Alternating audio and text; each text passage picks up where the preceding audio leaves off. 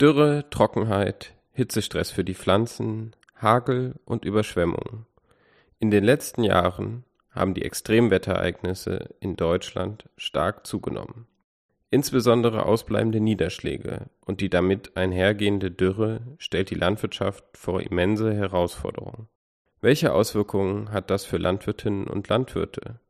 Was können wir als Verbraucherinnen und Verbraucher tun?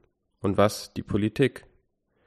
Diese und weitere Fragen wollen wir in der aktuellen Ausgabe unseres Querfeld ein Podcasts beantworten. Viel Spaß!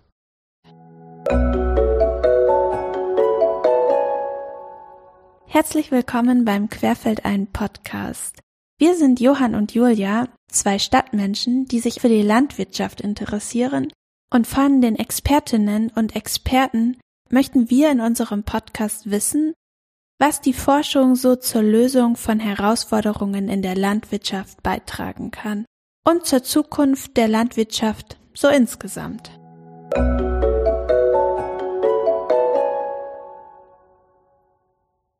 Wir nehmen diese Folge Anfang Mai auf und in den letzten zwei Tagen hatten wir in Berlin richtig, richtig schönes Sommerwetter. Sonne, fast 30 Grad, wenig Wind. Die zwei Wochen davor allerdings hat es fast nur geregnet, es war kalt und bei diesem Hin und Her bekomme ich das Gefühl, dass das Wetter total verrückt spielt. Dabei sind das eigentlich noch nicht mal Wetterextreme, sowas wie wochenlange Hitzeperioden ohne Regen oder das komplette Gegenteil. So starke Regenfälle, dass der Boden dann schon wieder total aufweicht. Diese extremen Wetterereignisse lassen sich auf den Klimawandel zurückführen. Und was das für die Landwirtschaft bedeutet, das besprechen wir heute mit unserem Gast Klaas Nendel. Klaas Nendel hat in Braunschweig und in Norwegen studiert, hat dann in dem Fach Ökosystemanalyse und Standortkunde an der TU Berlin habilitiert und ist seit 2007 bei uns am Leibniz Zentrum für Agrarlandschaftsforschung. Und seit 2020 ist er auch Professor für Landschaftssystemanalyse an der Universität Potsdam. Und der Forschungsschwerpunkt ist die Agrarökosystemmodellierung mit Schwerpunkt auf Wasser- und Stoffhaushalt. Etwas einfacher gesagt, und Klaas, bitte korrigier mich, wenn ich jetzt was Falsches sage. Ähm, mit Hilfe von Computermodellen versuchst du in die Zukunft zu schauen und herauszufinden, wie sich beispielsweise der Klimawandel auf die Landwirtschaft auswirkt. Ja, das ist genau richtig formuliert. Wir kennen das alle schon von den Wettermodellen und auch von den Klimamodellen, ne? wo also mit Hilfe von Mathematik und Computerprogrammen ähm, das System unseres Globus nachgestellt wird. Ja, da werden also Niederschläge und Luftfeuchten und Drucksysteme ähm, simuliert und all das führt dann am Ende zu dem, was wir nach der Tagesschau als Wettervorhersage bekommen. Und sowas mache ich auch. Allerdings ähm, simulieren ich mit meinen äh, Kollegen und Kolleginnen eben nicht das Wetter, sondern wir simulieren Pflanzenwachstum. Das heißt, das, was wir von den Wettermodellen als Information bekommen, das übersetzen wir weiter in wie wächst eine Pflanze auf dem Feld, also vorzugsweise Nutzpflanzen auf, äh, auf Agrarflächen. Und ähm, ja, wie, wie mündet das am Ende in das, was die Bauern ernten, also in den Ertrag? Und da geht natürlich so etwas wie eine Dürre als Information mit ein und äh, das Computermodell würde dann errechnen, dass eben diese Abwesenheit von Wasser dazu führt, dass die Pflanze nicht mehr gut wächst und dass der Ertrag am Ende vielleicht sogar ausbleibt. Vielleicht zum Start nochmal einen äh, Schritt zurück. Wie hängt denn Landwirtschaft und Klimawandel zusammen? Also da gibt es tatsächlich drei große Zusammenhänge, die wir in dem äh, Kontext immer beschreiben. Das erste ist natürlich, wenn es darum geht, ähm, wie ist der Klimawandel überhaupt entstanden, dann ähm, haben viele mh, hm, menschliche Aktivitäten da irgendwo ihre Finger drin. Und Landwirtschaft ist eine davon. Wenn es also darum geht, dass CO2 eines der großen Klimagase ist, die den Treibhauseffekt ähm, verschulden, also die Tatsache, dass die Sonnenenergie, die auf die Erde einstrahlt, nicht wieder zurückstrahlen kann und deshalb dann auf dem Globus die Temperatur erhöht. Ähm, da hat die Landwirtschaft einen ganz besonderen Aspekt hier drin. Die Landwirtschaft ist nämlich der Hauptverursacher für die Ausgasung vom sogenannten Lachgas. Also N2O. N2O ist auch ein klimawirksames Gas, ähnlich wie CO2, aber es ist Faktor 297 mal wirksamer. Das heißt, für jedes Molekül Lachgas, was ähm, zum Beispiel aus Mineraldünger äh, ausgast und in die Atmosphäre kommt, das hat die gleiche Wirksamkeit wie 297 Moleküle CO2, die zum Beispiel aus der Industrie ähm, ausgeblasen werden, wenn, mhm. fossile Brennstoffe verbrannt werden. So, und ähm, Landwirtschaft ist eben der einzige große Emittent von diesem Lachgas. Und deshalb ähm, schauen viele auf die Landwirtschaft, wenn es darum geht, wer verursacht eigentlich den Klimawandel. Ähm, aber die Landwirtschaft ist eben nur ein beitragender Sektor. Das Zweite ist, ähm, ja, gibt es denn in der Landwirtschaft auch die Potenziale, dem Klimawandel entgegenzuwirken? Also ähm, kann man zum Beispiel mithilfe der Landwirtschaft CO2 aus der Atmosphäre wieder, wieder herausziehen. Und da haben sich natürlich auch viele Leute Gedanken gemacht, denn ähm, Kohlenstoff, das ist ja ein Kreislauf. Und die Pflanzen, wenn sie wachsen, die nehmen CO2 auf und bauen das quasi in ihre eigene Struktur ein. Da wird ein Blatt draus, da wird ein Stängel draus, da wird ein, äh, ein Getreidekorn draus. Überall da steckt der Kohlenstoff drin. Und solange er in der Pflanze ist, ist er nicht in der Atmosphäre. Und ähm, das ist natürlich dann von Vorteil. Nun, wenn die Pflanze irgendwann stirbt oder geerntet wird, dann, ähm, dann essen wir das Getreidekorn oder Tiere essen das. Dabei wird es veratmet und wird wieder zu CO2 und gelangt dann wieder in die Atmosphäre. Also ein Kreislauf. Und die Landwirtschaft ähm, ist natürlich eine Möglichkeit, möglichst viel CO2 in diesen festen Bestandteilen, also in diesen Pflanzen zu halten und eben nicht in der Atmosphäre zu haben. Und hier versuchen natürlich Leute darüber nachzudenken, wie können wir diesen Kreislauf so beeinflussen, dass wir einfach mehr CO2 in den Pflanzen halten. So, und das Dritte äh, ist am Ende, dass die Landwirtschaft, so wie wir sie jetzt betreiben, auch vom Klimawandel betroffen wird. Denn Pflanzen äh, sind wie immer schon äh, in Gedeih und Verderb dem Wetter ausgeliefert. Wir kennen das alle von den landwirtschaftlichen ähm, Wetterregeln. Mhm. Ähm, und ähm, also Bauern haben sich ja tausende lang damit beschäftigt, wie das Wetter wird, äh, damit die Pflanzen gut wachsen und sie eine gute Ernte ähm, nach Hause bringen. Und das ist heute nicht anders wie vor tausend Jahren. Und wenn sich das Wetter jetzt langsam ändert, wir sprechen dann bei diesen äh, langfristigen Betrachtungen ja von Klima, ähm, dann müssen sich die Landwirte darauf einstellen. Und das bedeutet möglicherweise, dass eben bestimmte Wetterkonstellationen häufiger werden. Wir haben die Dürre schon angesprochen, aber auch äh, andere extreme Ereignisse. Ähm, und ja, wenn das dazu führt, dass eine ums andere Jahr die Ernte ausfällt oder stark vermindert wird, dann machen sich die Landwirte Gedanken, wie sie sich daran anpassen können. Du hast es angesprochen, der zweite Punkt, CO2-Einsparung, wenn es um Klimawandel geht. Wie groß würdest du diesen Teil denn in der Landwirtschaft sehen? Wie groß ist auch das Potenzial? Also ich persönlich halte das Potenzial für nicht besonders groß. Ich halte es deshalb nicht, also man kann das schon machen. Man kann ähm, die, man kann jetzt äh, im großen Stil versuchen, Kohlenstoff aus der Atmosphäre in Böden reinzubringen. Zum Beispiel, indem man ihn möglichst tief im Boden vergräbt. Ja, also wenn man öfter mal ähm, den Flug besonders tief ansetzt und eben nicht in 30 Zentimeter, sondern vielleicht in 60 Zentimeter äh, den Humus verbringt. Humus ist ja quasi festgelegter Kohlenstoff. Ne? Ähm, aber das ist natürlich, das ist nicht ganz billig. Das ähm, muss sich jeder Landwirt überlegen, ob er, ähm, ob er das investiert. Das braucht ja schwere Maschinen, das äh, verbraucht viel Treibstoff, um sowas zu machen. Rechnet sich mhm. nicht unbedingt sofort. Ähm, und äh, andere Möglichkeiten ähm, der Landwirtschaft sind eben einfach mehr organische Substanz in den Boden reinzubringen, also mehr Reste von den Pflanzen im Feld zu verlassen und ähm, einzubringen oder mehr Stallmist vielleicht aus den, aus den Ställen auf die Felder einzubringen, mehr Zwischenfrüchte an, anzubringen. Also es gibt vielfältige Möglichkeiten, einfach mehr organische Substanz auf den Boden zu bringen. Aber der, der Knackpunkt an der ganzen Geschichte ist, dass es auch sich hier wieder nur um ein Gleichgewicht handelt. Und auch wenn wir jetzt mehr CO2 in den Boden verbringen, wird der Boden irgendwann wieder eine neue Sättigung erreichen. was bedeutet das in die Menge, die wir dann einbringen, am Ende von den Mikroorganismen im Boden auch gleich wieder veratmet wird. Ja? Sodass also das, was reingeht, am Ende genau in der gleichen Menge wieder rausgeht. Und dann haben wir also für eine kurze Zeit mehr CO2 im Boden gespeichert. Aber so diese, diese Rechnung, dass man auf diese Art und Weise das, was wir jedes Jahr ähm, an, an fossilen Brennstoffen verheizen, dadurch dann gleich wieder in den Boden reinpumpen, das geht am Ende dann nicht auf.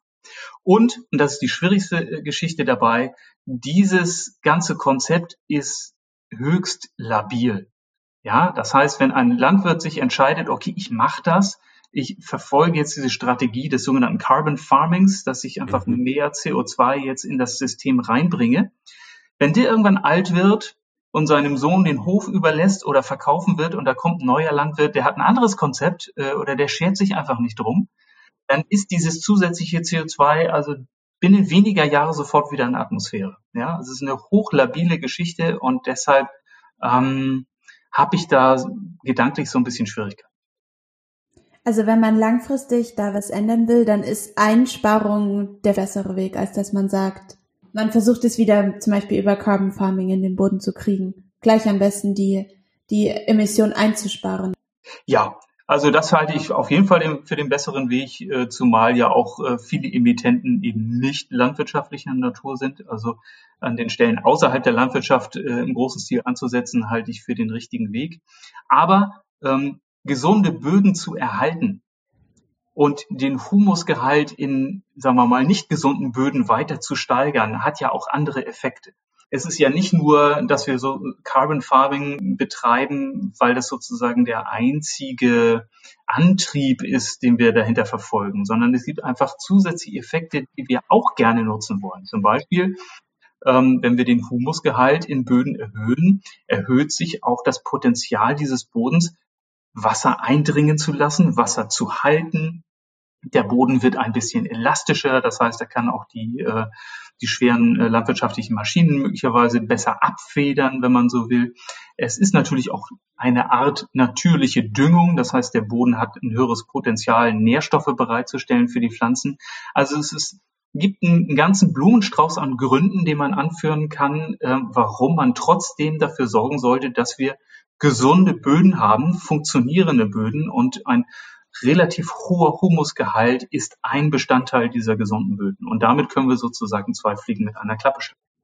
Auch so im Hinblick auf den Klimawandel und Resilienz wahrscheinlich. Ja, natürlich. Ähm, ein, ein resilienter, ein resilientes System äh, heißt für uns natürlich, dass, dass die, dass Pflanzen und Boden, so wie sie zusammenwirken, ähm, solche extremer, wie wir sie denn zu erwarten haben im Klimawandel, einfach besser abkönnen. Ja? Dass ähm, der Boden, der einfach mehr Wasser speichert, vielleicht zwei, drei zusätzliche Tage ähm, in so einer Dürreperiode die Pflanze mit Wasser versorgen kann. Ja? Und zwei, drei Tage machen das schon viel aus. Ne? Wenn so eine Pflanze am Ende kein Wasser mehr hat und in die Knie geht, äh, dann, dann ist es schon noch eine Frage, ähm, sind es drei, vier Tage oder sind es sechs, sieben Tage, die die Pflanze kein Wasser hat? Ja? Wie macht sich der Klimawandel denn noch bemerkbar in der Landwirtschaft? Ja, bemerkbar sind natürlich die Dinge, die man, die man sofort sieht auf dem Feld. Ne? Dürre haben wir schon angesprochen. Ähm, hier bei uns im Nordosten äh, sprechen die Landwirte schon seit, seit Jahrhunderten von der sogenannten Frühsommertrockenheit. Das ist ein Phänomen, was wir, was wir hier schon immer hatten. Die Tatsache, dass also im April, Mai, Juni oftmals äh, die Niederschläge ähm, sagen wir mal, ungleich verteilt übers Land kommen und äh, manche Landstriche eben wenig Wasser abbekommen. Das war schon immer ein Risiko. In Kombination mit den sandigen Böden, die wir hier auch haben, die wenig Wasser speichern, ist das Ausbleiben von Niederschlag also äh, gerade am Anfang der Saison eine sehr schwierige Sache. Jetzt haben wir traditionell eigentlich immer Pflanzen auf dem Acker gehabt, die schon im Herbst eingesät worden sind, die den Winter äh, quasi in so einer Art Winterruhe überstanden haben und dann ins Frühjahr starten schon mit einem ausgeprägten Wurzelsystem. Was sind das zum Beispiel für Pflanzen? Das sind zum Beispiel die Wintergetreide, die klassischen ne, Weizen oder Gerste. Ähm, auch der Hafer gehört zum Teil dazu. Ähm, aber wenn wir an den Mais denken, der Mais äh, wird im Frühjahr erst gesät, ne? Ende April, Anfang Mai.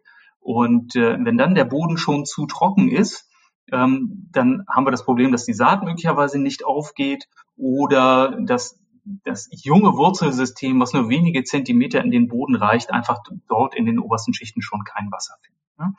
Äh, insofern eine, sagen wir mal, schleichende Modernisierung der Anbausysteme hier äh, kann natürlich auch neue Herausforderungen mit sich bringen. Ja, was, was kennen wir noch? Die Extreme, Julia hat schon angesprochen. Ähm, Extreme heißt auch ähm, stärkere, heftigere Niederschläge. Da kann auch mal ein Hagelereignis da sein. Und jeder, der mal so einen richtigen Hagel erlebt hat, äh, der weiß, dass äh, so eine Pflanze, äh, so ein Pflanzenbestand auf dem Feld, der kann dadurch komplett vernichtet werden. Ne? Die Hagelkörner schlagen die Blätter einfach ab von den Stängeln und danach ist die Pflanze einfach zerstört. Ähm, ein, ein großes Niederschlagsereignis kann die Pflanzen umknicken, kann aber auch wertvollen Boden wegschwemmen. Äh, in Kombination mit vielleicht ordentlichen Windböen, vielleicht in Sturmstärke, ähm, geht also so ein Getreidebestand in sogenannte Lagern. Das heißt, die Halme knicken einfach um und liegen auf dem Boden. Ähm, und also moderne Mähdrescher kriegen die noch wieder hoch. Das ist nicht das Problem. Aber wenn die, wenn die Körner so dicht am Boden liegen, dann bleiben sie feucht und dann kommen die ersten Pilze und die Körner fangen einfach auf dem Halm an zu verfaulen und sind dann nachher einfach nicht mehr dreschbar. Also das sind so Dinge, äh, die man, die man direkt sehen kann. Was man nicht sehen kann, das ist der, der steigende CO2-Gehalt in der Atmosphäre. CO2 ist ja das, was die Pflanzen nutzen. Ja, das nehmen die auf und äh, so wie wir den Sauerstoff zum Atmen brauchen, brauchen die Pflanzen CO2 für, für ihre Photosynthese. Und wenn der CO2-Gehalt in der Atmosphäre ansteigt, dann ist das eigentlich was Gutes. Das ist äh, quasi wie für uns eine Sauerstoffdusche, ja, äh, oder ein, ein, eine Sauerstoffzelltherapie, keine Ahnung, so könnte man sich das vielleicht vorstellen. So ähm, ja, profitieren Pflanzen natürlich von höheren CO2-Gehalten in der Atmosphäre. Sie können pro Zeit einfach mehr Photosynthese betreiben. Und das wiederum bedeutet, dass wenn es trocken wird, dann können die Pflanzen einfach, ja, wie sagt man so schön, den Mund zumachen, ja. Die können also die kleinen Öffnungen an ihren Blättern einfach zumachen, so dass ähm, sie dann zwar kein CO2 durch diese kleinen Öffnungen aufnehmen können, aber sie verlieren auch kein Wasser. Das ist wie, als wenn der Mensch in der Lage wäre, seine, seine Poren in der Haut zu steuern und zu sagen, okay, ich will jetzt gerade nicht schwitzen, also die Deo-Industrie würde sich da sofort drauf stürzen, ja. Ich will jetzt nicht schwitzen, ich mache die einfach zu, ja. Ähm, nun atmen wir aber durch den Mund und durch die Nase. Insofern äh, entsteht da für uns kein Konflikt. Aber die Pflanze atmet quasi ein durch diese kleinen Öffnungen, die sogenannten Stomata, und sie atmet auch wieder aus. Und äh, dabei verliert sie Wasser. Und, und dieses CO2 aufnehmen und Wasser verlieren, das muss die Pflanze immer genau austarieren. Und wenn wir mehr CO2 in der, in der Luft haben, dann kann die Pflanze dadurch Wasser sparen und dieses Wasser bleibt dann etwas länger am Boden und die Pflanze hat einfach zwei, drei Tage mehr Zeit, dieses Wasser dann aufzunehmen. Also das ist so quasi ein positiver äh, Klimawandeleffekt für, für den Pflanzenbau. Und jetzt muss man sehen, und da helfen uns natürlich diese Simulationsmodelle, auf die wir vielleicht noch später zu sprechen kommen. Auf jeden Fall. Äh, was überwiegt denn am Ende? Ne? Welcher ist dieser CO2-Gehalt, der ansteigt in der Atmosphäre? Ist das der Vorteil, der uns mehr Ertrag bringt? Oder sind diese Zunahme an Extremwetterereignissen, an, an, an Dürre, an Wassermangel, ist das, was den Ertrag nachher runterzieht? Ja. ja, und wie das am Ende, wie das Pendel ausschlägt, ähm, das ist sozusagen die hohe Kunst und das ist mein Job noch mal kurz nur nachgefragt. Das heißt, dass diese Extreme, man kann gar nicht sagen, zum Beispiel Deutschland ist ein Land, da gibt's nur Dürren und da gibt's nur Regen. Das ist extrem standortspezifisch. Ja, das ist absolut äh, standortspezifisch. Ist Dürre gleich Dürre oder gibt es verschiedene Arten? Oh, das, äh, ja, das kann man ein bisschen akademisch betrachten. Ne? Man, man, wann ist eine Dürre eine Dürre? Ne? Da gibt es natürlich Berechnungsmethoden, die sagen, so, pass auf, wenn, wenn mehr Wasser verdunstet, als äh, durch Niederschlag wieder reinkommt, dann äh, sprechen wir von einer Dürre. Ähm, der Landwirt tippt sich natürlich an die Stirn und sagt, also damit kann ich nichts anfangen. Erstmal habe ich keine äh, Wetterstation hier stehen auf dem Feld und, und zweitens ähm, spielt ja für, für mich und meine Pflanzen spielt der Boden eine große Rolle. Das heißt, die Tatsache, ob da noch Wasser im Boden drin ist oder nicht, wird dadurch ja gar nicht ähm, reflektiert. Also für den Landwirt ist äh, beginnt die Dürre damit, ähm, wo die Pflanzen nachhaltig irgendwie eine Schädigung zeigen. Ja, und ähm, quasi nicht im Optimum wachsen, nicht aufrecht stehen und vor Kraft strotzen und Sonnenenergie einfangen und, und grüne Biomasse produzieren. In dem Moment, wo das nicht mehr passiert, wir hatten vorhin das Einrollen der Blätter bei den Maispflanzen, ähm, die, die Gerste lässt so ein bisschen die, die Köpfe hängen, keine Ahnung. Jeder kennt das von seinen Balkonpflanzen, die haben unterschiedliche Art und Weisen anzuzeigen, dass es ihnen nicht gut geht, die Pflanzen. Und äh, in dem Moment, wo das passiert, ähm, sagt der Landwirt schon, schon ähm, hier, hier beginnt quasi eine Dürre. Und wann die Dürre endet, ähm, ja, das kennen wir eigentlich alle und, und diejenigen, die ein bisschen älter sind, ähm, haben immer noch große Hungersnöte auf dem afrikanischen Kontinent vor, ähm, vor Augen, wo also äh, über Jahre dann tatsächlich kein, keine nutzbare Pflanze mehr gewachsen ist. Das wäre sozusagen das andere Extrem. Ne? Wüstenbildung, Verlust von landwirtschaftlicher Fläche. Sind unterschiedliche landwirtschaftliche Betriebe unterschiedlich stark von Dürren betroffen? Beispielsweise Pflanzenbau mehr als Tierproduktion? die ja auch wiederum ihr Futter produzieren muss. Ja, da hast du es ja schon richtig gesagt. Am Ende ist ja ist ja Tierhaltung auch nur so eine Art Veredelung. Ne? Am Ende äh, wird da ja auch wieder pflanzliches Material gefüttert, das im Idealfall quasi auf den eigenen Feldern äh, hinterm Hof wächst und nur äh, wenige hundert Meter herangekarrt werden muss. Ähm, Im allerungünstigsten Falle äh, sind da Sojapflanzen, die in Brasilien wachsen und über tausende von Kilometern äh, nach, nach Europa importiert werden, um dann hier zugefüttert zu werden. Aber alles das sind Pflanzen, die natürlich äh, dort, wo sie wachsen, auch diesem Klimawandel genauso unterliegen, wie ich es vorher schon betrieben habe. Aber ähm, klar, der, der Tierproduktionssektor muss sich auch, aber eben auf eine eigene Art und Weise ähm, irgendwie auf den Klimawandel einstellen. Und wenn wir uns jetzt diese beiden Dürrejahre 2018 und 2019 äh, nochmal vor Augen führen, da war es ja gerade der Tierproduktionssektor, der auch sehr laut geschrien hat, ähm, dass sie eben von ihrem Grünland, wo sie, wo sie ja das Gras mähen, was sie dann später in die Ställe einbringen, ähm, dass sie nur einen einzigen Schnitt hinbekommen haben. Ja, früh im, im Juni konnten sie einmal das Gras mähen und ein bisschen was zusammentun und danach ist das Gras nicht mehr gewachsen, ist einfach vertrocknet und äh, die Landwirte hatten plötzlich kein Futter mehr für ihre Tiere, äh, mussten verkaufen, mussten notschlachten und äh, das kann so ein Tierproduktionsbetrieb also sehr schnell an den Rand der Existenz bringen. Wieso ist Klimawandel und eine Dürre denn so dramatisch für die Landwirtschaft? Vielleicht noch mal ein bisschen runtergebrochen. Wie brechen wir das runter? Ich kann mir da zwei Dinge vorstellen. Das eine ist natürlich äh, für mich eigentlich das Wichtigste ähm, an, an dieser Produktion hängt natürlich, da hängen Menschen dran. Ja, da verdienen Menschen ihr Geld mit. Das sind in, in Deutschland sind es äh, nicht immer nur Familienbetriebe, das sind eben auch äh, größere, sagen wir mal, industriell aufgezogene äh, Betriebe, aber überall hängen Menschen dran, die irgendwo Geld verdienen. Und in dem Moment, wo ähm, wo Erträge ausbleiben, ja, wo der Landwirt nichts vom Feld runterholt oder weniger als er als er holen müsste, ähm, dann kann der Landwirt kein Geld mehr damit verdienen. Und wenn das mehrere Jahre hintereinander passiert, dann ähm, ja, geht dem Landwirt quasi der Saft aus. Ne? Und dann steht die Existenz der jeweiligen Familie auf dem Spiel. Und der muss sich wirklich überlegen, okay, kann ich den Hof noch halten? Muss ich ihn verkaufen? Wie geht's mit meinem Leben weiter? Ne? Ähm, auf der anderen Seite sind die Verbraucher. Wir merken das natürlich äh, an der einen oder anderen Stelle. Ähm, wenn ein bestimmtes Produkt ähm, unter ähm, einem Extremwetterereignis plötzlich ähm, ja zu Schaden gekommen ist und im großen Stil nicht mehr verfügbar ist. Ne? Wir erinnern uns vielleicht, wann war denn das? Ich glaube 2018, der Spätfrost, der ähm, im Wesentlichen die Apfelblüte erwischt hat und so, dass plötzlich die, die die deutschen Äpfel knapp wurden, die steigen dann auch ganz schnell im Preis. Ne? Und diese Preisreaktion, äh, die, die kriegen natürlich die Verbraucher mit.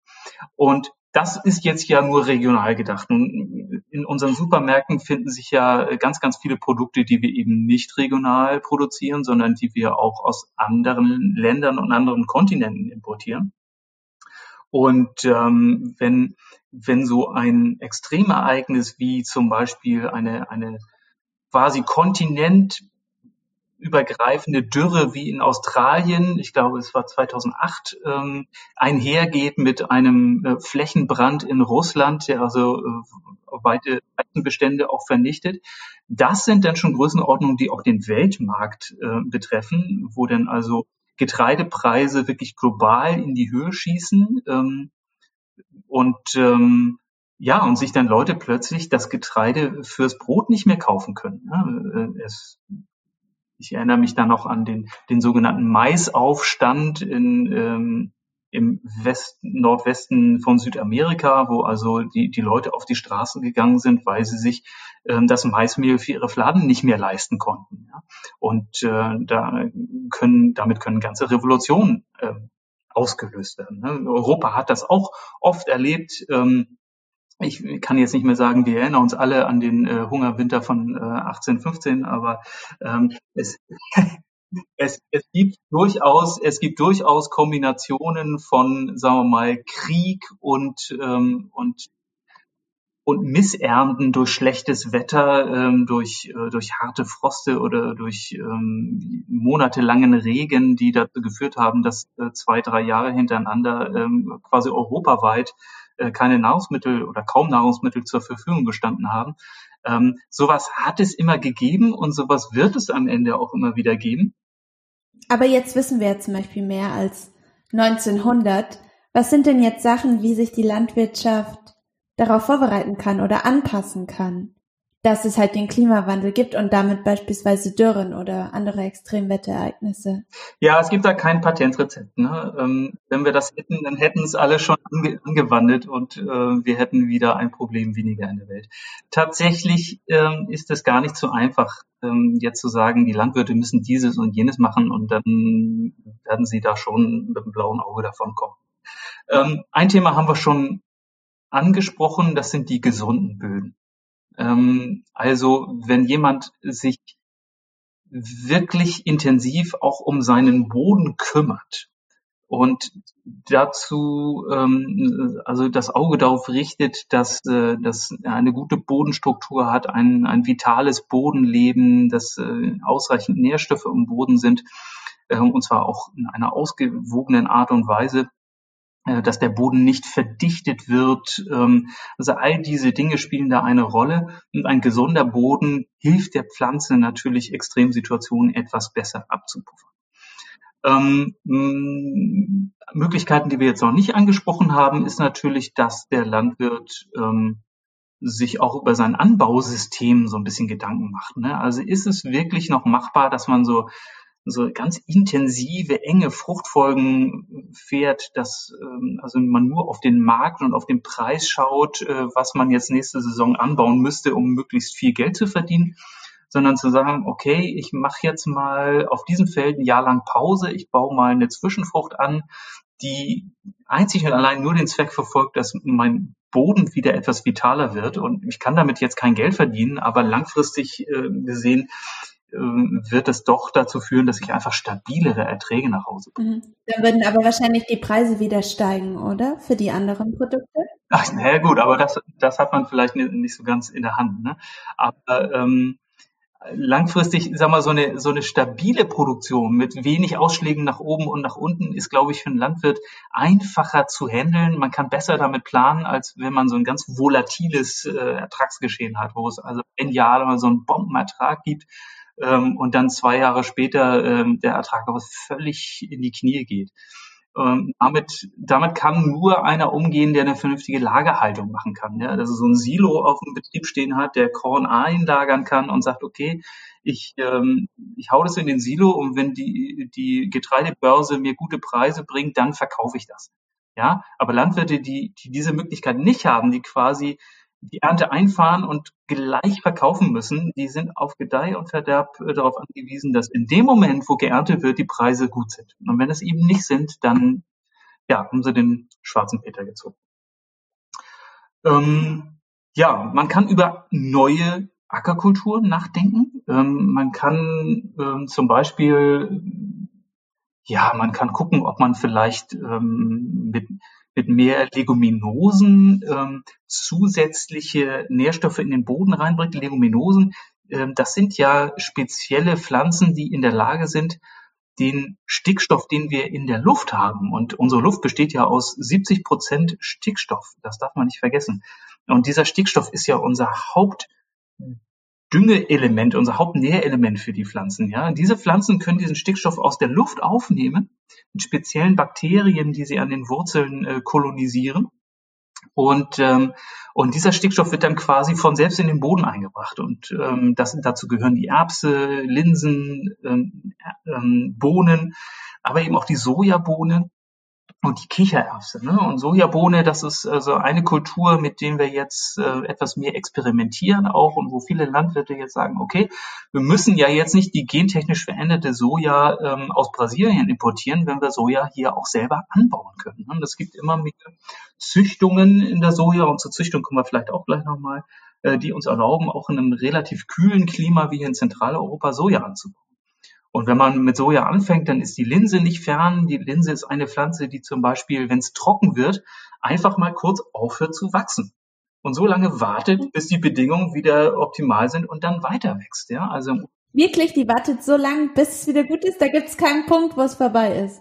Richtig, das ist eine total interessante Eigenschaft. Ne? Also klar, irgendwann, wenn es im Herbst wieder kühler wird, dann, ähm, dann ist sie natürlich abgereift und kann geerntet werden. Aber das ist eine, eine total interessante Eigenschaft für eine Pflanze, die es vielleicht interessant macht, ähm, sie auch, wenn so, wenn so periodische äh, Dünge, äh, nicht Dünge, Dürreereignisse kommen, äh, dass man die dann ähm, ja, verstärkt anbaut, um, um damit etwas besser durch den Sommer zu kommen. Ne? Kichererbse wäre auch noch so ein Kandidat. Für die Kichererbse muss es einfach noch viel wärmer werden. Äh, die braucht einfach eine, eine noch längere Saison und ähm, ja, unsere Schwierigkeit sind, dass wir mit diesen Pflanzen keine Erfahrung haben. Wir wissen gar nicht richtig, wie man die anbaut. Aber wenn man weiter in den Süden guckt, wenn man in die Türkei schaut, wenn man in den Iran schaut, ähm, da, da werden diese Pflanzen ja angebaut. Die Landwirte dort haben äh, Jahrtausende äh, lange Erfahrung damit. Die Linse, das darf man nicht vergessen, ist ist die erste Leguminose, die der Mensch überhaupt angebaut hat. Ja, also als als wir noch als Jäger und Sammler mit mit Speer und äh, und Schleuder durch die Wälder gezogen sind, ähm, haben, die, haben die Leute schon Linsen aufgelesen von wilden Pflanzen und neben Neben der Gerste und dem Emmer ist die Linse die erste Pflanze, die die, die frühen Steinzeitmenschen äh, quasi versucht haben, strategisch und organisiert irgendwo anzubauen, um sie dann zu ernten. Ja? Also eigentlich haben wir lange Erfahrung mit Linsen, aber äh, für industrielle Landwirtschaft ähm, ist sie immer noch eine Herausforderung. Wir müssen einfach in den nächsten Jahren lernen, wie wir damit umgehen. Und so können wir eben neue Pflanzen integrieren und gucken, ob wir damit besser fahren. Und dann haben wir ja noch die Züchtung. Und die Züchtung, die uns hilft, ähm, immer wieder neue Sorten auf den Markt zu bringen, die die bestimmte Eigenschaften aufweisen. Ähm, jetzt haben wir gerade ähm, die, die Geburt einer neuen Maispflanze erleben dürfen, die jetzt propagiert wird, die einfach nicht mehr so, so hoch wächst. Also der Mais, den wir hier kennen, der wird ja, wird ja zwei oder drei Meter hoch. Äh, ja, damit man dann ein Labyrinth reinmachen kann. Ja, genau, richtig. Ne? Und ein Labyrinth macht nicht so viel Spaß, wenn der Weizen nur 50 Zentimeter ja. hoch steht. Ne? Hat man viel von. Aber so ein Meter Mais, äh, das ist schon eine tolle Sache. Ne? Aber ähm, tatsächlich äh, gibt's jetzt Maispflanzen, die einfach kürzer sind. Die haben einen dickeren Stamm, die stehen ein bisschen stabiler, aber die haben vor allen Dingen ein größeres Wurzelsystem. Ja? Die wurzeln tiefer ähm, und wurzeln auch ein bisschen schneller und damit können sie einfach dem Boden mehr Wasser entlocken und äh, mit, mit diesem zusätzlichen Wasser einfach ähm, besser einer Dürreperiode trotzen. Und das ist natürlich ein, ein Erfolg der, der Züchtung. Und wir haben ja viele andere dieser Erfolge auch schon gesehen. Ähm, der, der Weizen, den wir heute auf den Feldern anbauen, mit diesen dicken Ähren und diesen fetten Körnern, die da drauf sitzen, das ist ja Resultate einer Jahrhunderte äh, alten Züchtungstradition. Ähm, und ist keinesfalls vergleichbar mit, äh, mit einem Weizen, den man vor 5000 Jahren noch angebaut hat. Wenn du jetzt von deiner eigenen Forschung, der Modellierung ausgehst, äh, was ist für dich denn im Hinblick auf Dürren etwas Wirkmächtiges, etwas, was gut gegen den Klimawandel funktioniert oder? Ja, also das, was, was wir natürlich ähm, aus unseren Modellen sehen, das ist auch etwas, was jede Hausfrau und jeder Gärtner ähm, selber auch sofort ableitet. Ne? Die, die erste Möglichkeit äh, einer Dürre zu entgehen ist, wir gießen die Pflanzen einfach. Ja? Das, das mache ich mit meinem Rasen draußen. Ne? Sobald er irgendwie gelb wird, äh, versuche ich irgendwie eine Rasensprenger aufzustellen. Ähm, und ähm, das Gemüse, was in dem kleinen Beetchen äh, wächst, äh, kriegt natürlich auch jeden zweiten Tag seine Dusche. Äh, also Wasser hilft, keine Frage. Ähm, für den Landwirt ähm, der, der weiß ganz genau, es gibt bestimmte Pflanzen, äh, wenn ich denen zusätzliches Wasser gebe, dann kann ich also meinen Ertrag um 100 Prozent steigern. Ne? Die, die, Kartoffel zum Beispiel wäre so ein Punkt. Ähm, wenn man wenn man Kartoffeln anbaut, äh, dann weiß man ganz genau, zusätzliches Wasser ähm, kann den Ertrag also wirklich gigantisch steigern. Nicht umsonst wird äh, Kartoffel heutzutage in Deutschland fast nur noch unter Bewässerung angebaut. Für Gemüse gilt das Gleiche. Ne? Gemüse das sind Kulturen, die auf dem Markt sehr viel Geld einbringen. Deshalb ähm, kann sich der, der Gemüsebauer eigentlich auch immer leisten, ähm, zu jedem Zeitpunkt zusätzliches Wasser zu geben. Ähm, ein Landwirt, der Getreide anbaut, ähm, der weiß, okay, zusätzliches Wasser gibt mir einen zusätzlichen Ertrag von, von na, 10, 20, 30 Prozent. Also da ist die Spanne vielleicht nicht mehr ganz so groß. Plus, es sind riesengroße Felder zumindest in einigen äh, Teilen in Deutschlands, in, in Süden und Südwesten vielleicht nicht ganz so. Ähm, und dort gezielt Wasser aufzubringen, ähm, das ist schon eine echte Herausforderung. Das ist logistisch ein, ein großer Wurf. Und es bedarf natürlich eines eines äh, nicht unerheblichen Equipments. Ja? Also die Ausrüstung, die muss ich mir erstmal anschaffen. Ja, ich brauche eine Beregnungsbrücke oder einen, eine Trommelberegnungsanlage und da brauche ich viele Leitungen und ich muss einen Brunnen bohren. Also das sind Investitionen, die gehen auch schnell mal in die Millionenhöhe und das muss sich so ein Betrieb ja auch leisten können und der muss das über 20, 30 Jahre abschreiben, äh, damit das überhaupt funktioniert. Das ist natürlich eine Hürde für Landwirte. Eine viel größere Hürde ist aber die Tatsache, dass wir ja gar nicht so genau wissen, ob wir so viel Wasser überhaupt zur Verfügung haben, dass wir uns das erlauben können, das zusätzlich auf die Felder aufzubringen. Ja, das Wasser muss ja irgendwo herkommen. Das Wasser wird oftmals aus dem Grundwasser raufgefördert ähm, oder vielleicht aus dem Filtrat, aus dem Uferfiltrat der Flüsse, die unsere Länder äh, durchziehen. Und ähm, wir haben das alle schon jetzt in den letzten Dürresommern erlebt. Ähm, die Tatsache, dass dann im Rhein plötzlich keine Schiffe mehr fahren ähm, oder dass der eine oder andere kleine Bach, äh, den wir in unserer Landschaft so kennen, dass der plötzlich kaum noch Wasser führt, sondern nur noch Matschepampe. Ähm, und äh, das, das ist ganz schnell ersichtlich, dass äh, in so einer Trockenperiode ähm, das Wasser überall fehlt. Ne? Es ist äh, sind nicht nur im Boden, was die Pflanzenwurzeln äh, dann nicht mehr erreichen können, sondern eben auch in den Flüssen, in den Seen. Manche unserer Seen, wir kennen das hier aus Brandenburg, äh, die haben direkten Kontakt zum, zum Grundwasser. Das sind also quasi oberirdische Anzeiger dafür, wie, wie unser Grundwasser gerade äh, steht. Und ähm, wenn, wenn der Wasserspiegel in dem See äh, drastisch absinkt, dann wissen wir auch, okay, das ist jetzt nicht nur in diesem See so, sondern das ist also Quadratkilometer weit äh, im, im ganzen Landstrich ähm, sinkt gerade der Grundwasserspiegel. Wenn wir uns jetzt vorstellen, dass also jeder Landwirt hier in unserer Region plötzlich anfängt, Brunnen zu bohren und Wasser hochzupumpen, um das äh, dann auf die Felder zu bringen, ähm, dann kann man sich sehr schnell vorstellen, dass diese Wasserressourcen ganz, ganz schnell zur Neige gehen. Ja. Und es darf ja auch gar nicht einfach so jeder einen Brunnen bohren, ne? Das ist der Grund. Ja. Ne? Das ist also ganz stark, äh, ganz stark geregelt. Ähm, denn nicht nur Landwirte wollen natürlich dieses Wasser haben, sondern äh, die Industrie will dieses Wasser haben. Ähm, wir haben gerade die Diskussion mit der neuen Tesla-Fabrik, äh, die ja gigantische Mengen von Grundwasser äh, hier aus, äh, aus dem Osten Berlins fördern wollen, ähm, wo natürlich die Anwohner gesagt haben, hey, aber hallo, das ist ja unser Trinkwasser, was ihr da fördert. Ne? Und Trinkwassergewinnung ist quasi der, der nächste große Brocken. Und wenn es an unser Trinkwasser geht, dann muss man wirklich abwägen, was wollen wir denn haben? Wollen wir Trinkwasser oder wollen wir Getreide ernten? Ne? Und äh, das ist genau diese Diskussion, die geführt werden muss. Und dafür gibt es Landesbehörden, die genau da ein Auge drauf haben. Ne? Wie, wie kann man das regulieren, dass alle, die irgendwie Wasser haben wollen, auch genügend Wasser abbekommen?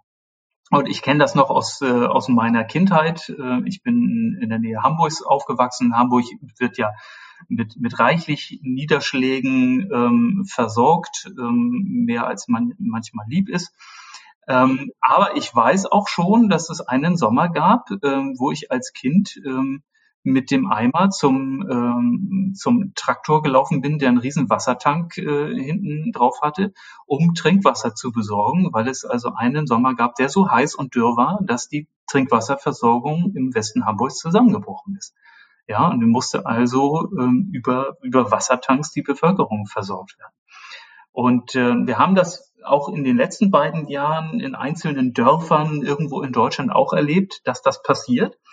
Ähm, und dafür gibt es eben diese Regulierung, dass sichergestellt wird, dass zu jeder Tages- und Nachtzeit genügend Wasser in der Leitung ist, dass wir trinken können. Und wenn, wenn jetzt mehr Leute Interesse in unseren Wasserressourcen haben, wie zum Beispiel Landwirte, ähm, dann, dann wird das echt eine Gratwanderung, dieses kostbare Wasser ähm, zu verteilen. Und ein Effekt des Klimawandels ist ja ähm, mit den steigenden Temperaturen ähm, steigt natürlich auch die Verdunstung.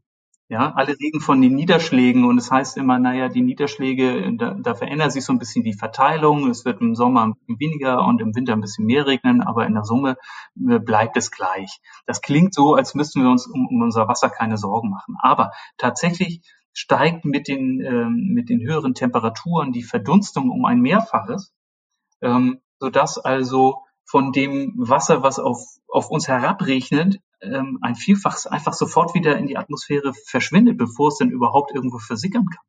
Das bedeutet, dass unser Grundwasser gar nicht mehr aufgefüllt wird oder nicht mehr so, wie wir es gewohnt waren. Und ähm, das äh, wird dafür sorgen, dass wir also langfristig echte Probleme haben mit unserer Wasserversorgung.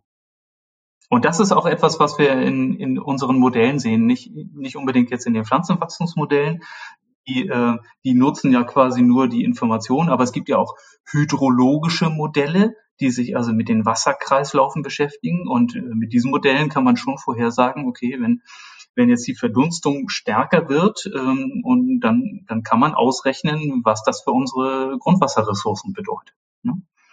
Und ähm, ja, das ist also ein Aspekt der Modellierung, wo man also äh, solche Instrumente nutzen kann, um in die Zukunft zu schauen und zu sagen, okay, was, was wären denn mögliche Szenarien, mit denen wir trotzdem unser Wasser so einteilen, dass alle was davon haben. Ne? Und dass man frühzeitig den Behörden sagen kann, hier pass mal auf, da kommt jetzt eine Dürrewelle auf uns zu, ihr müsst jetzt der Bevölkerung mitteilen, dass in den nächsten vier Wochen niemand da draußen seinen Garten bewässern darf. Ja, also Rasensprengen verboten. Das bisschen Wasser, was jetzt noch in den Leitungen ist, brauchen wir für die Trinkwasserversorgung nur fürs Nötigste, ne? duschen, Wäsche, Wäsche waschen ähm, und kochen. Und alles andere ist verboten. Sowas muss mittelfristig geplant werden. Das geht nicht von heute auf morgen. Ähm, da gehört eine, eine ganze Logistik dahinter, wie das Wasser wohin verteilt wird. Da müssen ja auch Talsperren äh, oben in den Bergen, ähm, in den Alpen oder in ähm, ähm, in Sachsen, ähm, die, die müssen einfach frühzeitig organisieren, wie viel Wasser sie dann jetzt noch durch die Talsperre durchlassen, wie viel Wasser sie dann noch zurückbehalten für schlechte Zeiten. Ne? Und ähm, ja, und die nutzen natürlich viele solcher Simulationsmodelle, um in diesen Planungsprozess einzusteigen. Ich kann mich auch erinnern, ich glaube, es war letztes Jahr, da hat, war das Berlin, da wurde gesagt, man soll auch die Bäume vor seiner Haustür gießen, weil es nicht genug Wasser gab. Ja, genau. So, das ist dann das andere Beispiel. Die Stadtwerke können das mit ihrem Personal dann gar nicht mehr wuppen, dass also mit einem Tankwagen von Baum zu Baum gefahren wird und jeder Baum äh, mal zehn Minuten lang eine Wasserdusche bekommt. Äh, das kriegt man personell ja gar nicht hin. Ähm, da muss einfach mal in der konzertierten Aktion quasi die gesamte Stadtbevölkerung mithelfen, die Stadtbäume ähm, gerettet werden. Ne? Ich, ich selbst, wie gesagt, bin ja im, im Nordwesten Hamburgs äh, aufgewachsen. Das ist das größte Baumschulgebiet der Erde. Ähm, hier verdienen die Menschen damit, Bäume großzuziehen und zu verkaufen. Und ich weiß, dass so ein, ein Alleebaum, äh, der dann in der Stadt gepflanzt wird, äh, der muss ja vorher schon 15 Jahre lang ähm, aufgezogen werden. Der kostet dann mal schnell äh, 1000 Euro oder mehr. Ja, wenn also eine Stadt wie Berlin äh, in einem Dürresommer, was weiß ich, 10.000 Bäume verliert, äh, die dann gefällt werden müssen, äh, das wird teuer. Ne?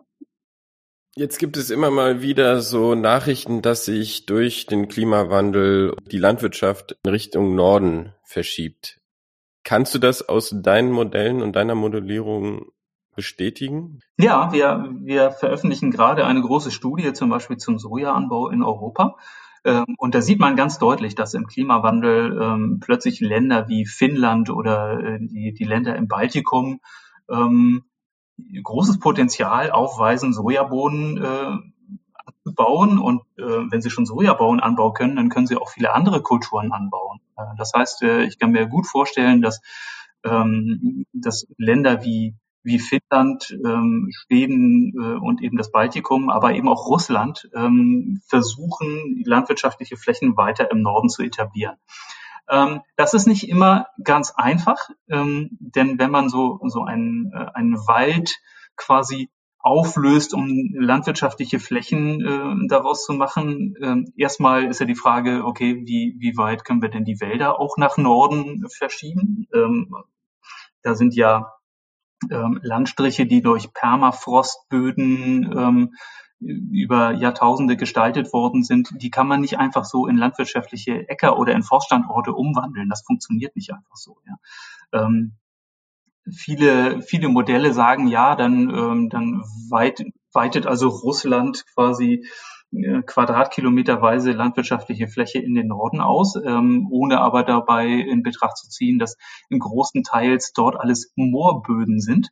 Ähm, Moorböden lassen sich nicht einfach so kultivieren. Ähm, äh, zum anderen sind in Moorböden natürlich gigantische Mengen an Kohlenstoff gespeichert, wenn man die unter die Nutzung nimmt ähm, und ähm, dieser Kohlenstoff dann plötzlich abgebaut wird und in die Atmosphäre ausgast, dann haben wir also ein Vielfaches an CO2-Emissionen plötzlich losgetreten, was also mit, mit der klassischen Landwirtschaft auf auf, auf Mineralböden, wie man so sagt, ne? also, also auf, auf Sand- und Tonböden, wie man sie so kennt, ähm, gar nicht mehr vergleichbar ist. Ne? Das ist äh, das ist eine Zeitbombe, die man äh, die man da loslösen würde. Also ist leichter gesagt als getan.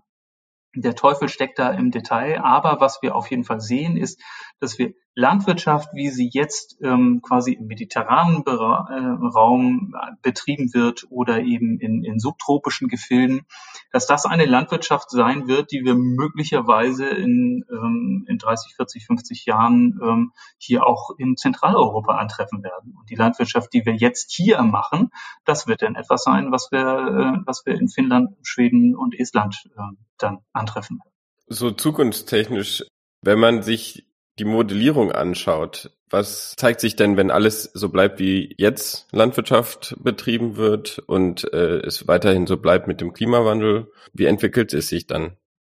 Du meinst, wir lassen den Klimawandel laufen und tun aber nichts, äh, um uns daran anzupassen. Ja? Naja, gut, wenn wir alles so laufen lassen äh, wie bisher, dann, ähm, dann werden wir feststellen, dass ähm, Landwirte immer öfter einen Ertrag nach Hause bringen, mit dem sie selbst ihre eigene Existenz nicht mehr sichern können. Ähm, die, die Höfe werden aufgeben, es werden, äh, werden Industrielle ähm, diese landwirtschaftliche Produktion übernehmen, ähm, so dass das, dass wir von dem klassischen landwirtschaftlichen Familienbetrieb dann nicht mehr ähm, reden werden. Und das macht äh, industrielle Landwirtschaft auch nur noch so lange, wie sich das lohnt. Ähm, und dann irgendwann wird auch das aufgegeben. Ähm, also ohne Anpassung funktioniert da gar nichts. Ne? Dann, ähm, dann wird sich niemand mehr um die, um die Flächen kümmern. Ähm, keine Ahnung, was dann äh, da, da passieren würde.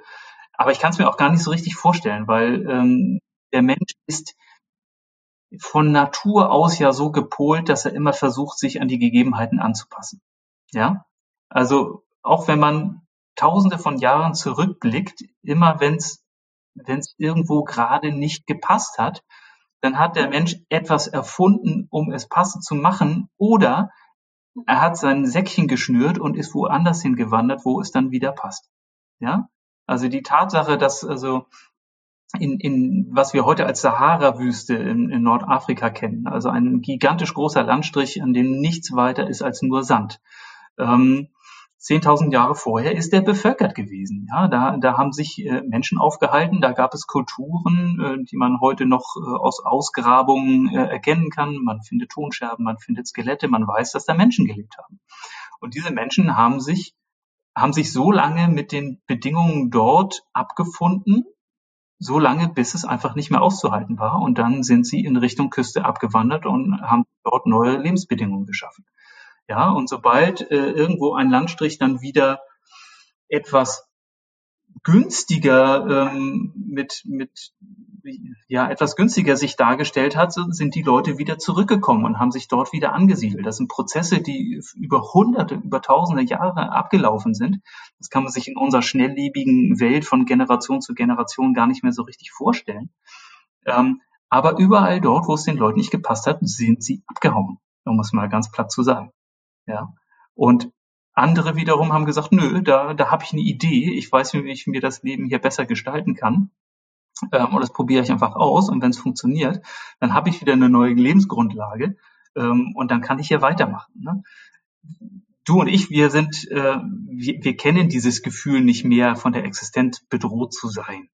Ja, weil wir einfach so viele Mechanismen in unserer Gesellschaft entwickelt haben, dass wir uns alle gegenseitig helfen und uns gegenseitig auffangen und die Stärkeren unterstützen die Schwächeren, also zumindest im Idealfall sollte das so sein, ähm, so dass keiner von uns hier in Zentraleuropa, in Deutschland wirklich massiv im Leben bedroht ist, nur weil jetzt äh, einfach mal drei, vier Jahre lang ähm, kein, keine Pflanze auf dem Acker wächst. Ja?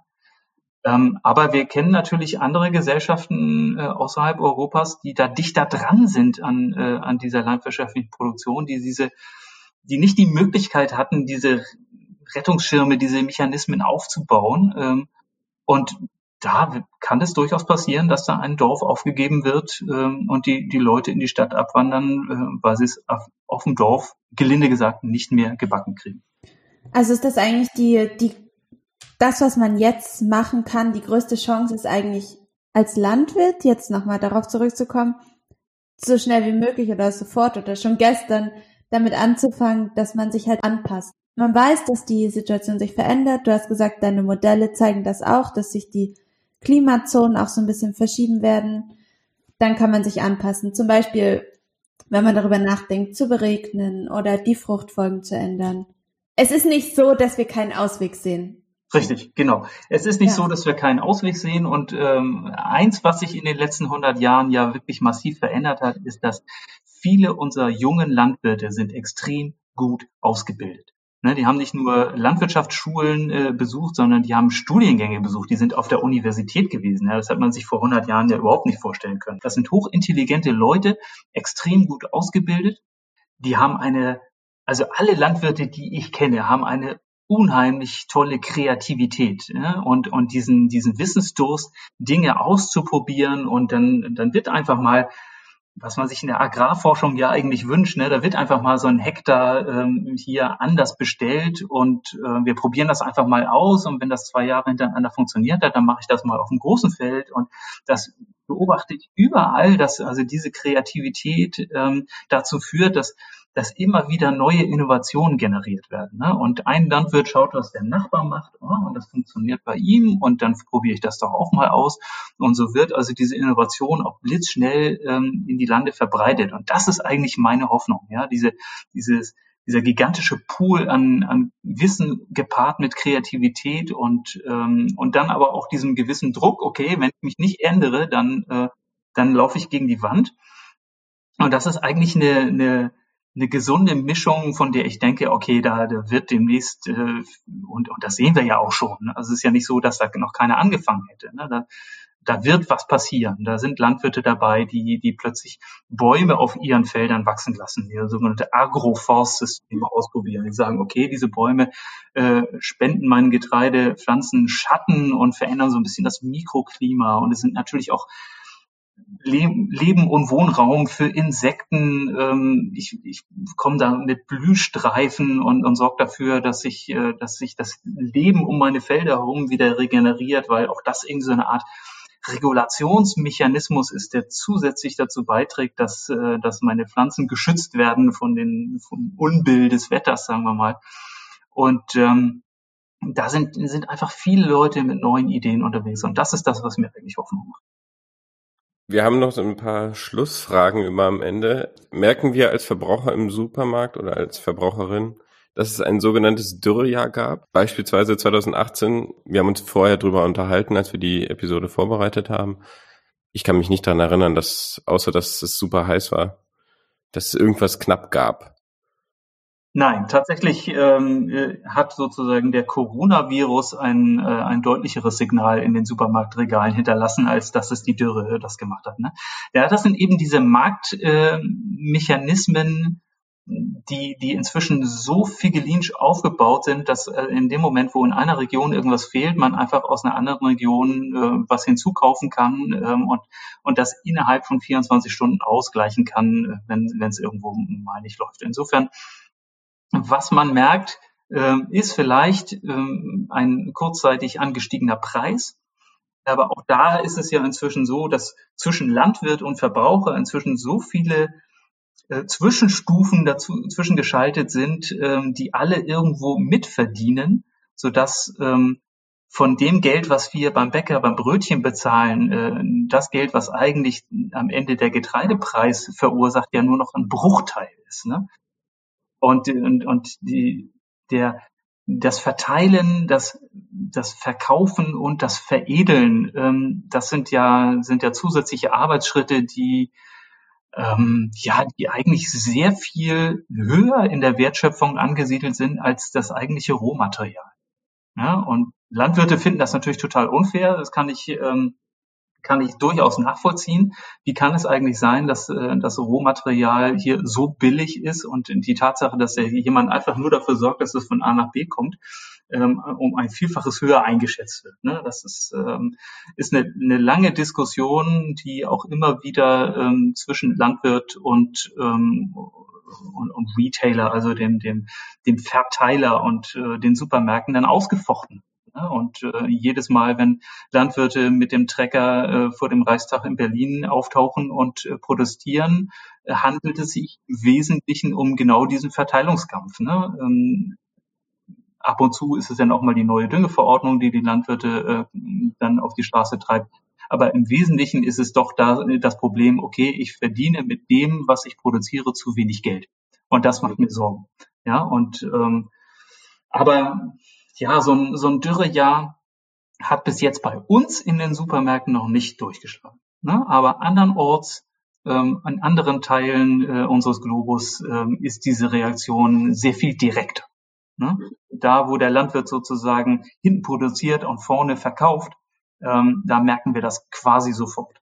Hat man denn als Konsument irgendeine Art von Möglichkeit oder Macht, dem Landwirt sozusagen zu unterstützen?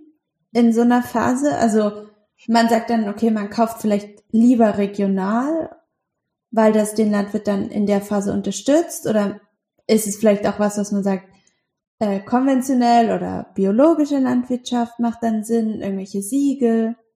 Oder ist das, also man merkt es als Konsument vielleicht oder vielleicht auch nicht, aber man hat eigentlich keine Einwirkungsmöglichkeiten. Also, wenn man mal davon ausgeht, dass mit diesen Siegeln, mit den Qualitätssiegeln, die uns ähm, ja äh, organische Landwirtschaft, biologische Landwirtschaft, ähm, Naturraum, liebende Landwirtschaft oder ähm, was auch immer anzeigen, wenn damit kein Schindluder getrieben wird und der Verbraucher nicht in das Licht geführt würde, mhm dann, ähm, dann ist es auf jeden Fall ein, äh, eine gute Motivation, beim Einkauf darauf zu achten, dass also bestimmte Qualitätskriterien erfüllt werden. Ne? Da gibt es Siegel, die zum Beispiel sagen, okay, dieser Landwirt, ähm, der baut nicht nur Nahrungsmittel an, sondern der, äh, der hat gleichzeitig auch dafür gesorgt, dass in dem Land, das er bewirtschaftet, genügend Lebensraum für Insekten und für Vögel äh, da ist.